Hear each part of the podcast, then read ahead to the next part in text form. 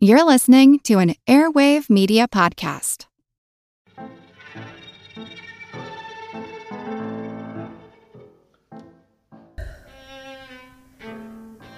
It's the downside of fame for an actor to become so well known for a character that fans forget their real name or that they have a personality separate from the character. But some don't mind it as much as others. If I said Keiko, Chris, Soccer, and Reggie, you'd probably stare at me blankly. But if I said Free Willy, Beethoven, Wishbone, and Goose from Captain Marvel, you'd know exactly who I was talking about. My name's Moxie, and this is your Brain on Facts. This episode is supported by FX's Clipped, the scandalous story of the 2014 Clippers owner's racist remarks captured on tape and heard around the world. The series charts the tape's impact on a dysfunctional basketball organization striving to win against their reputation as the most cursed team in the league. Starring Laurence Fishburne, Jacki Weaver, Cleopatra Coleman, and Ed O'Neill. FX's Clipped, streaming June 4th, only on Hulu. We've been filming animals almost as long as we've been filming ourselves. The first movie to star an animal as the protagonist was Rover to the Rescue, all the way back in 1905. Rover to the Rescue was a British silent drama directed by Cecil Hepworth, the owner of its star, Blair, a male collie. The story is about a heroic dog named Rover who rescues the family's baby, played by Hepworth's own daughter, that was kidnapped from her nanny. Most of the footage is devoted to the dog's journey in finding the baby and then leading his master, played by Hepworth, to the baby. Hepworth's wife wrote the scenario and also acted as the mother in the film. The film became so popular that Hepworth had to reshoot it twice. So many prints were being made that the negatives would wear out. And it was after this film that the previously uncommon name Rover became the most recognized name for dogs in the English speaking world. The title of best known movie dog is probably split between Rin Tin Tin and Lassie, with an honorable mention for Benji among my 80s babies out there. The first Rin Tin Tin was discovered during World War I in a bombed out kennel in Lorraine, France, by U.S. Air Corporal Lee Duncan. Duncan found a mother German Shepherd and a litter of five scrawny pups, only two of whom would ultimately survive. He named them Rin Tin Tin and Nanette, after little puppet toys that French children liked to give the GIs for luck. When the war ended, Duncan made special arrangements to take his puppies back home to Los Angeles, though Nanette sadly became ill and died after the trip. In 1922, Duncan and Rin Tin Tin, or Rinty as Duncan called him, attended an LA dog show, with Rinty performing for the crowd by jumping over 13 feet or 4 meters. Following the show, producer Darryl Zanuck asked Duncan if he could try one of his new moving pictures on the dog and paid him $350 to film Rinty in action. Contacting every other studio in Hollywood with a Rin Tin Tin based script, where the North Begins, Duncan came across a Warner Brothers crew shooting a low budget movie in which they were having difficulty with an exterior shot involving a wolf. Duncan quickly approached the director and told him that Rinty could do the scene in one take. True to his word, Duncan's Wonder Dog did it in one try, and both were hired for the entire shoot of Man from Hell's River. German Shepherds were not a well known breed in the US at the time, so my guess is that Rinty could have passed for a wolf for people who had never seen either one before. The film was a hit and Rin Tin Tin an immediate sensation, making 26 pictures for Warner Brothers, while also starring in his own radio show, The Wonder Dog. Rin Tin Tin's expressive face was the equal of any human actor in the silent era. At the peak of his popularity, Warner Brothers maintained 18 trained stand ins to ensure that no undue stress was put on their star, while providing Rinty with a private chef who prepared daily lunches of tenderloin, which he ate while listening to live classical music to aid his digestion. Rinty also made more money than many of his human co stars. In the 1924 film Lighthouse by the Sea, Rinty earned about $1,000 a week, while the leading man, William Collier Jr., made $150 a week. The same thing would happen in 1939 during the filming of The Wizard of Oz, where Toto was paid twice as much as any of the little people playing Munchkins.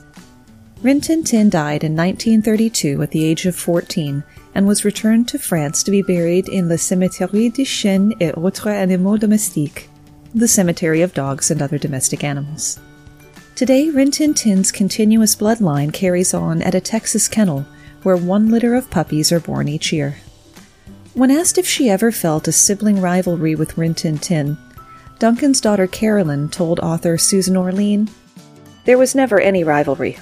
The dogs came first. Bonus fact there's a persistent urban legend that Rin Tin Tin had actually gotten the most votes for lead actor for the first Academy Awards, but the Academy put the kibosh on it in hopes of being taken seriously. What had actually happened was that screenwriter Frank Woods had been pushing for an award given to entertainers by entertainers to no avail. He tried to solicit the help of the previously mentioned Warner Brothers exec Darryl Zanuck, who thought the idea was ludicrous. Zanuck wrote Woods a jeering letter in which he previewed his own ballot if the industry ever tried to give itself awards. All of his votes were for Warner Brothers films, including the Best Actor, in which he cast his vote for Rin Tin Tin. He must have told somebody who told somebody else, and that's how the story got started. The 1928 Oscar ballots were stored in an archive, and they contain not one vote for Rin Tin Tin. In the 1930s and 40s, Rudd Weatherwax ran a kennel that not only supplied movie dogs but taught regular dog obedience. In his care was a collie named Pal, who had several bad habits, like constantly barking and chasing motorcycles. After a while, Pal's owner decided he didn't want the dog back, so he gave Pal to Weatherwax in remission of his bill. Weatherwax would eventually get Pal to stop barking so much, but never did break him of chasing motorcycles. Pal's ancestry could actually be traced all the way back to England's first great collie, a dog called Old Cocky. Pal was one of 1,500 dogs who auditioned for the lead role of Lassie in the movie Lassie Come Home. Pal was originally rejected because he was male and because Lassie was described in the original book as a tricolor collie with a black mask, while Pal had lots of white markings, including the white blaze down his nose. A female prize winning collie was selected instead, and Pal was kept on as a stunt dog. While filming a scene in which Lassie had to swim a flooded river, haul themselves out, lay down without shaking out their coat, attempt to crawl on their side, and finally lay motionless and exhausted, the female dog refused to even get into the water. But Pal hit all the marks and in just one take. The rest, as they say, is history. You might have picked up on the fact that Lassie the character was a girl and Pal was a boy. In fact, all nine dogs who have played Lassie have been male, even when she supposedly had puppies and was shown nursing them. Weatherwax continued to use male collies because while both sexes shed or blow out their coats in the summertime, when most movies and TV shows traditionally film, the males have a thicker coat so the dog won't look scrawny during filming because it's shedding. Fans also thought of Lassie as a big, heroic dog, and males are about 15 pounds heavier than females. The female collies were not ignored completely. Some of Lassie's stunt doubles had been female. Pal didn't always play Lassie in his movies. In The Courage of Lassie, he played a dog called Bill. In The Painted Hills, he played Shep. And in the strangest one, in Son of Lassie, he played Lassie's son Laddie, while Lassie was played by another dog. When Pal died of old age in 1958, Weatherwax was distraught. He would often visit the grave he had dug for Pal in a special spot on his ranch, and could never bring himself to watch another Lassie movie again. While top dogs usually get top billing, it's actually horses who have the most prolific and often the most difficult time in Tinseltown. Early Hollywood was an anarchic place, with upstart production companies launching whatever grandiose project had sprung to mind.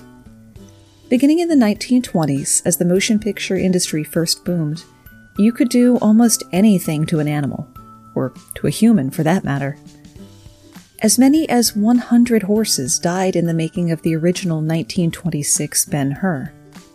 With the jump in profits that came with the advent of talkies in 1927, along came the studio system, which concentrated filmmaking into a few corporate dictatorships to churn out movies as quickly as possible. Dramas, comedies, adventures, musicals, biographies all would use animals, but the genre that used them most was the Western. Westerns were a staple in the 20s and 30s and boomed in the 40s. In the early days, when the motor car was still new, people were more familiar with handling horses and more mindful of the inherent dangers, like runaway wagon teams or a horse and rider falling. But directors loved to show falls. They would use pitfalls and trip wires to make the horses fall, though there were also stunt horses who could fall on command. Trained horses would be made to jump through windows or through flames, they leapt over wagons and rampaged through saloons. Safety was rarely much of a concern compared to getting the shot. Sometimes individual horses were famous enough in their own right, or loved enough by a famous human actor, to fare better. Western star William S. Hart had a famous pinto named Fritz who could fall on command, lie down to act as a shield in a gunfight, and even play scenes opposite a monkey. In the 1924 movie, singer Jim McKee, there was a scene in which Hart was supposed to ride Fritz off a cliff into a gorge. Hart didn't want to risk Fritz or a stunt horse, so a fake Fritz was built. Hart was filmed galloping Fritz to the edge of the cliff, at which point, on cue, Fritz fell to one side. The cameras cut, and the fake Fritz, held up with wire, was brought in, and Hart climbed aboard. When the wires were cut, the two toppled into the gorge. Hart was badly shaken by the fall, but once edited, the footage of falling man and horse was highly realistic for its day. So much so that the Motion Picture Producer and Distributor Organization, aka the Hays Office, called Hart in to explain why he had been so cruel to Fritz. More about the Hays Office later. Thanks to all of my brainiacs who helped support the show this week by retweeting or sharing social media posts, including Deborah, Eric, Richard, Charles with the Hammer, Seneca the Wiser, Nelson, and fellow podcasters, Stories of Yore and Yours, and Lie Hard with a Vengeance, both of which I recommend. Lie Hard also left us a review on Apple Podcasts. This is a top notch podcast. Despite dispelling your romantic concepts, Moxie's podcast is exceptionally well produced, informative, and well worth your subscription. That makes three reviews in three weeks. Do you think we can keep the streak going? If you've always meant to leave a review but never got around to it, now would be a great time. If we can build some momentum, I wonder if we can get to 50 reviews by the end of the year. We're sitting at 30 now. 31 if you include the person who left one star but didn't write a comment, just so I can wonder forever what their principal complaint was. Now, Fritz was the exception rather than the rule. In 1939, two horses were killed in the filming of Northwest Mounted Police, and two more died in the movie Jesse James. The horses in Jesse James were wearing blinkers, a kind of blinder that fits directly over the eye, with eyes painted on them so the camera wouldn't notice. The horses were unable to see and had no idea they were being driven off a 75 foot cliff over Whitewater until it was too late. The footage was impressive, the stuntman got his paycheck, and the horses died. Their deaths were not in vain, though. This was the single biggest turning point in the history of Hollywood's treatment of animals. Word of the deaths got around, and in reaction to public outcry, the Hays Office worked with the American Humane Association to write guidelines for animal performances.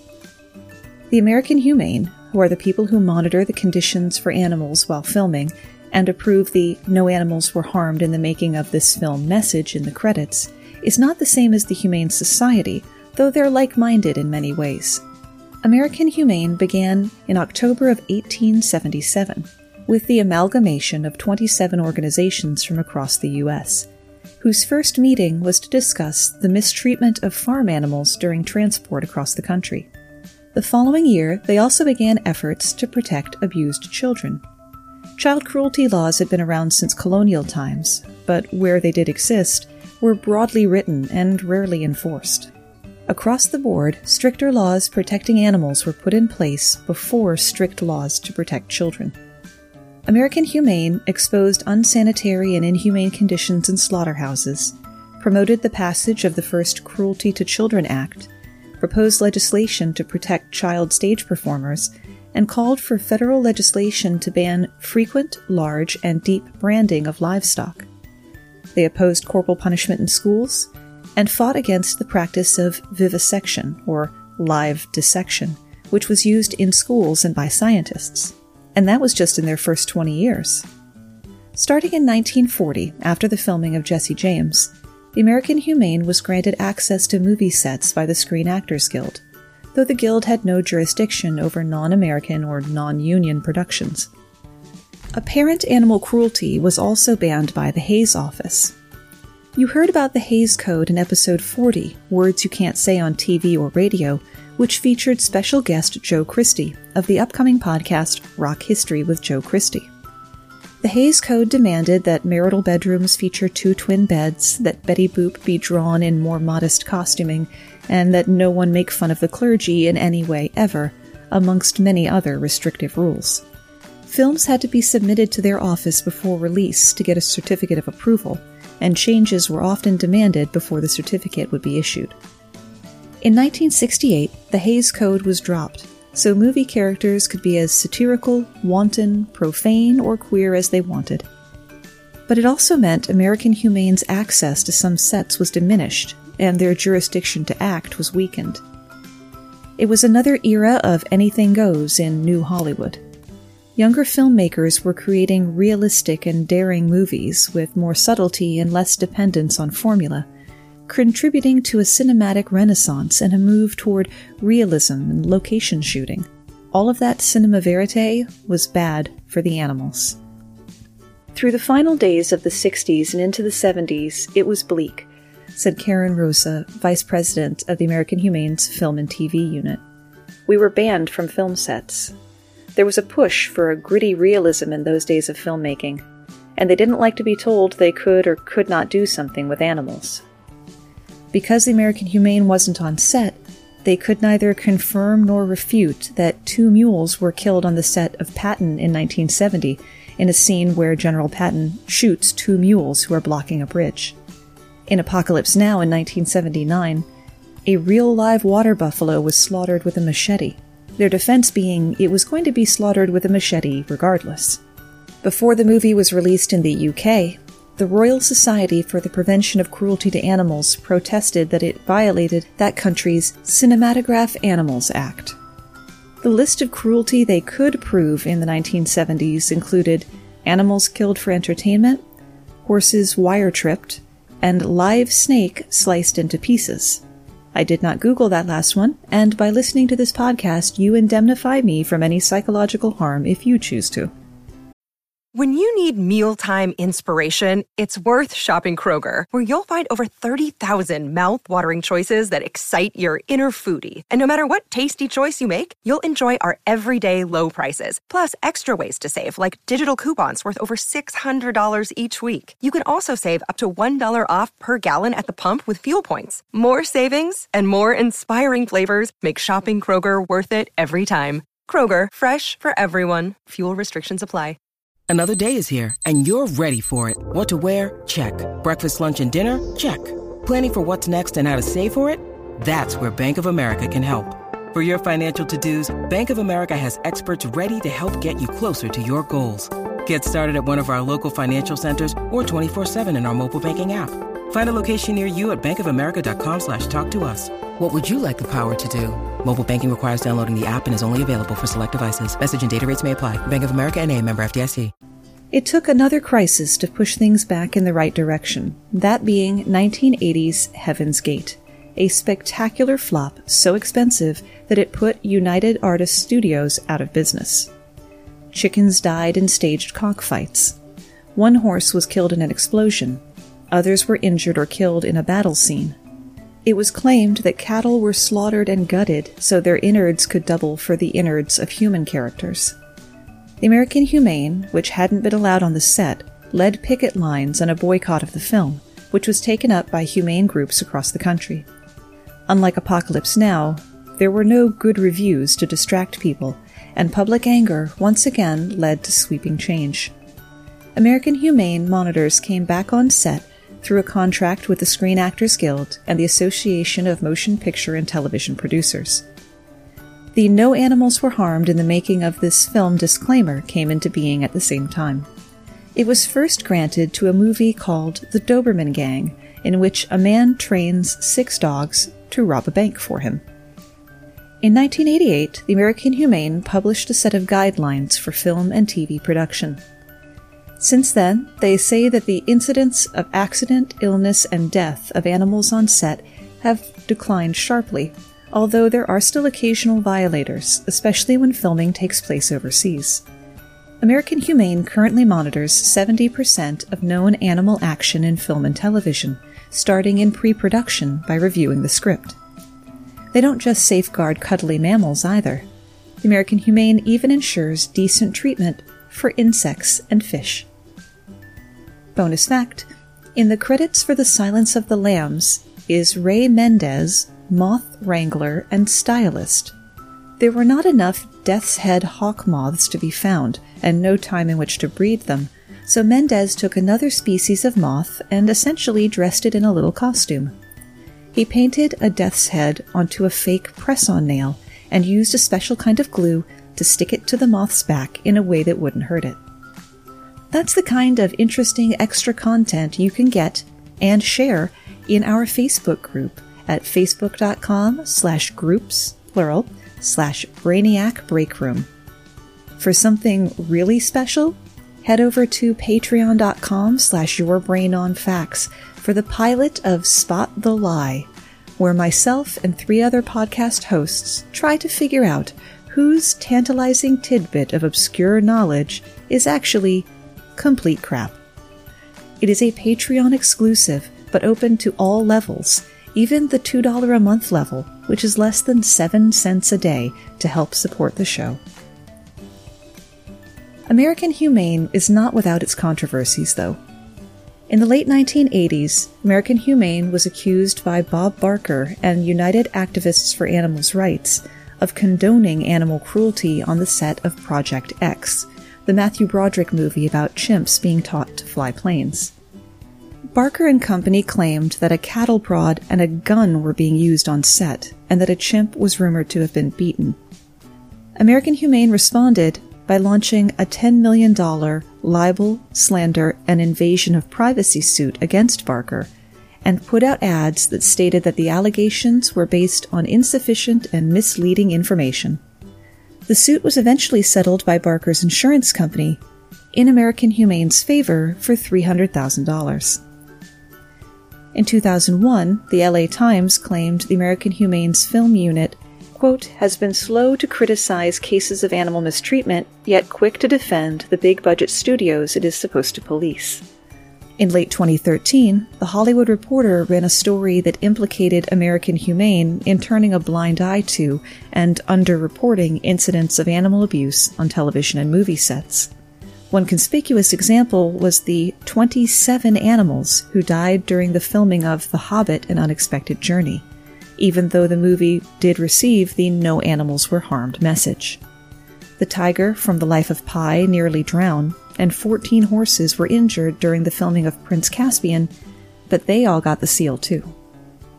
Jumping back in time and to cleanse the palate with a slightly more pleasant tone, in 1939, after the Jesse James debacle, American Humane created the Patsy Award to honor animal performers.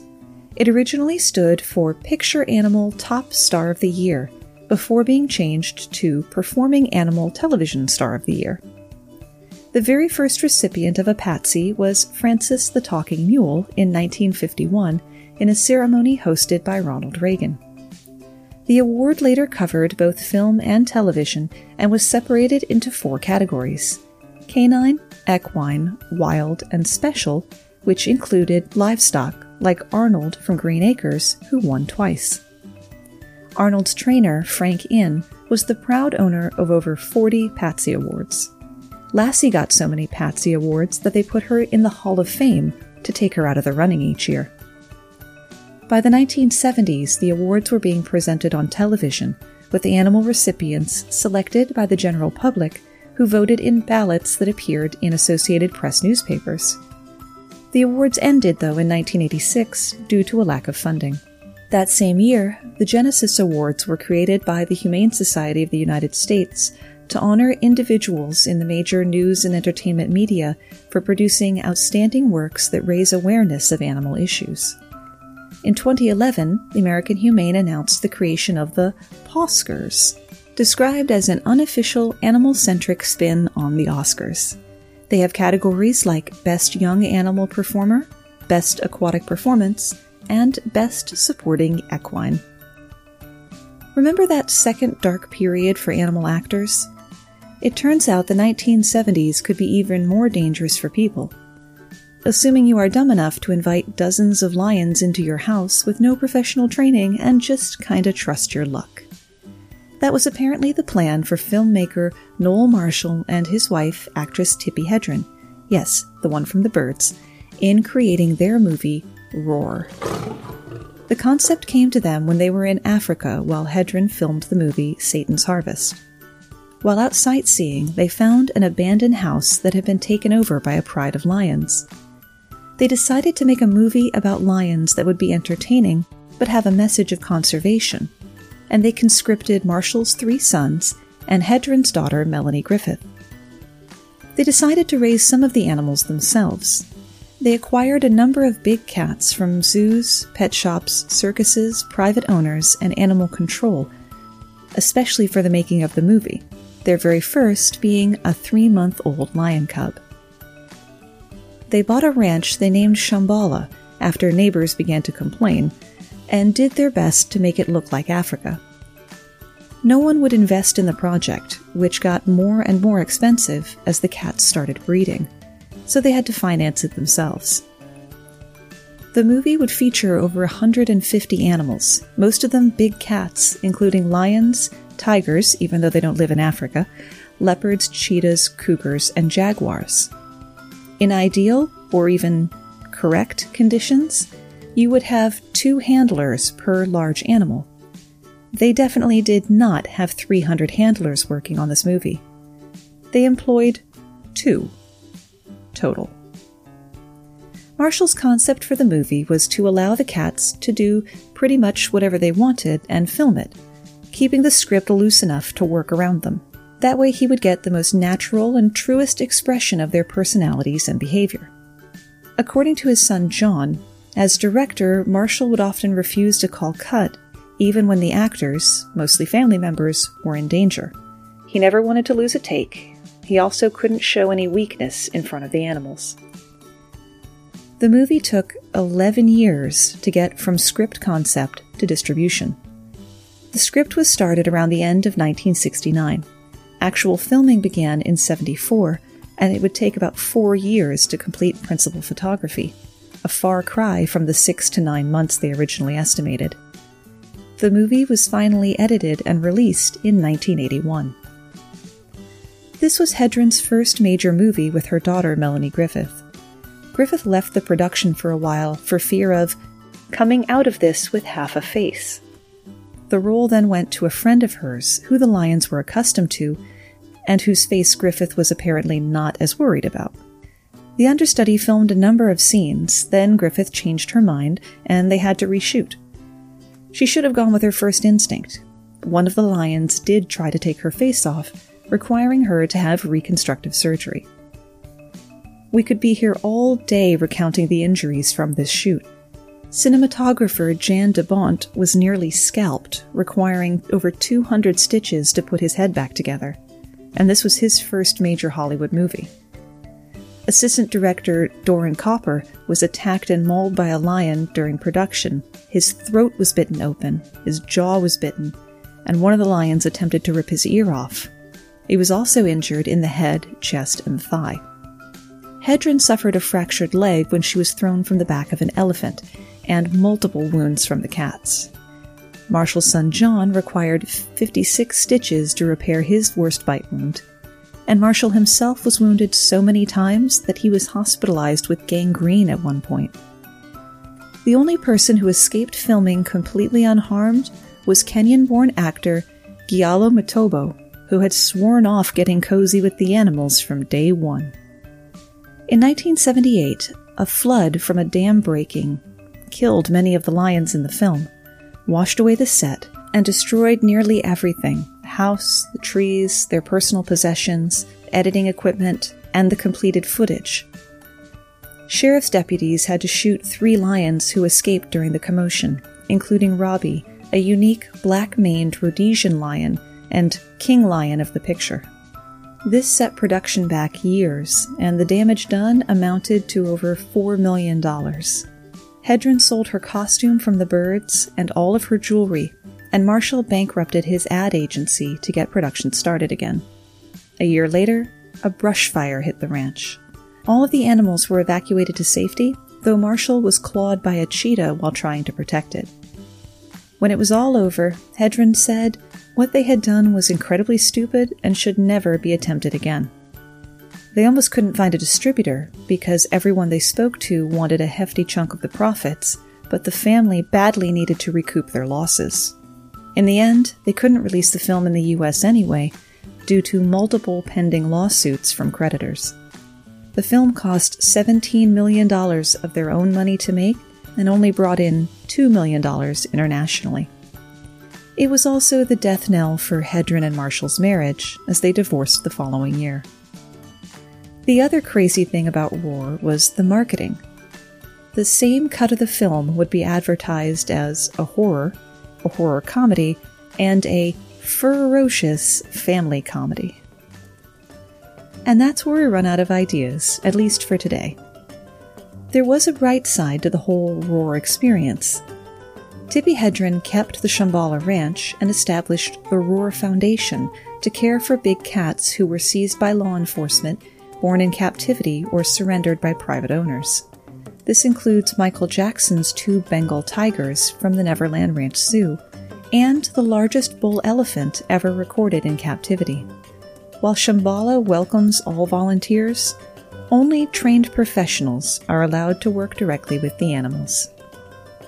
The title for today's show was Never Work with Children or Animals, and you'll notice I didn't get around to the children part, so look for that chapter next week.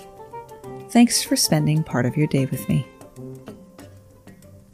And remember, the pilot episode of Spot the Lie drops tomorrow on patreon.com slash yourbrainonfacts.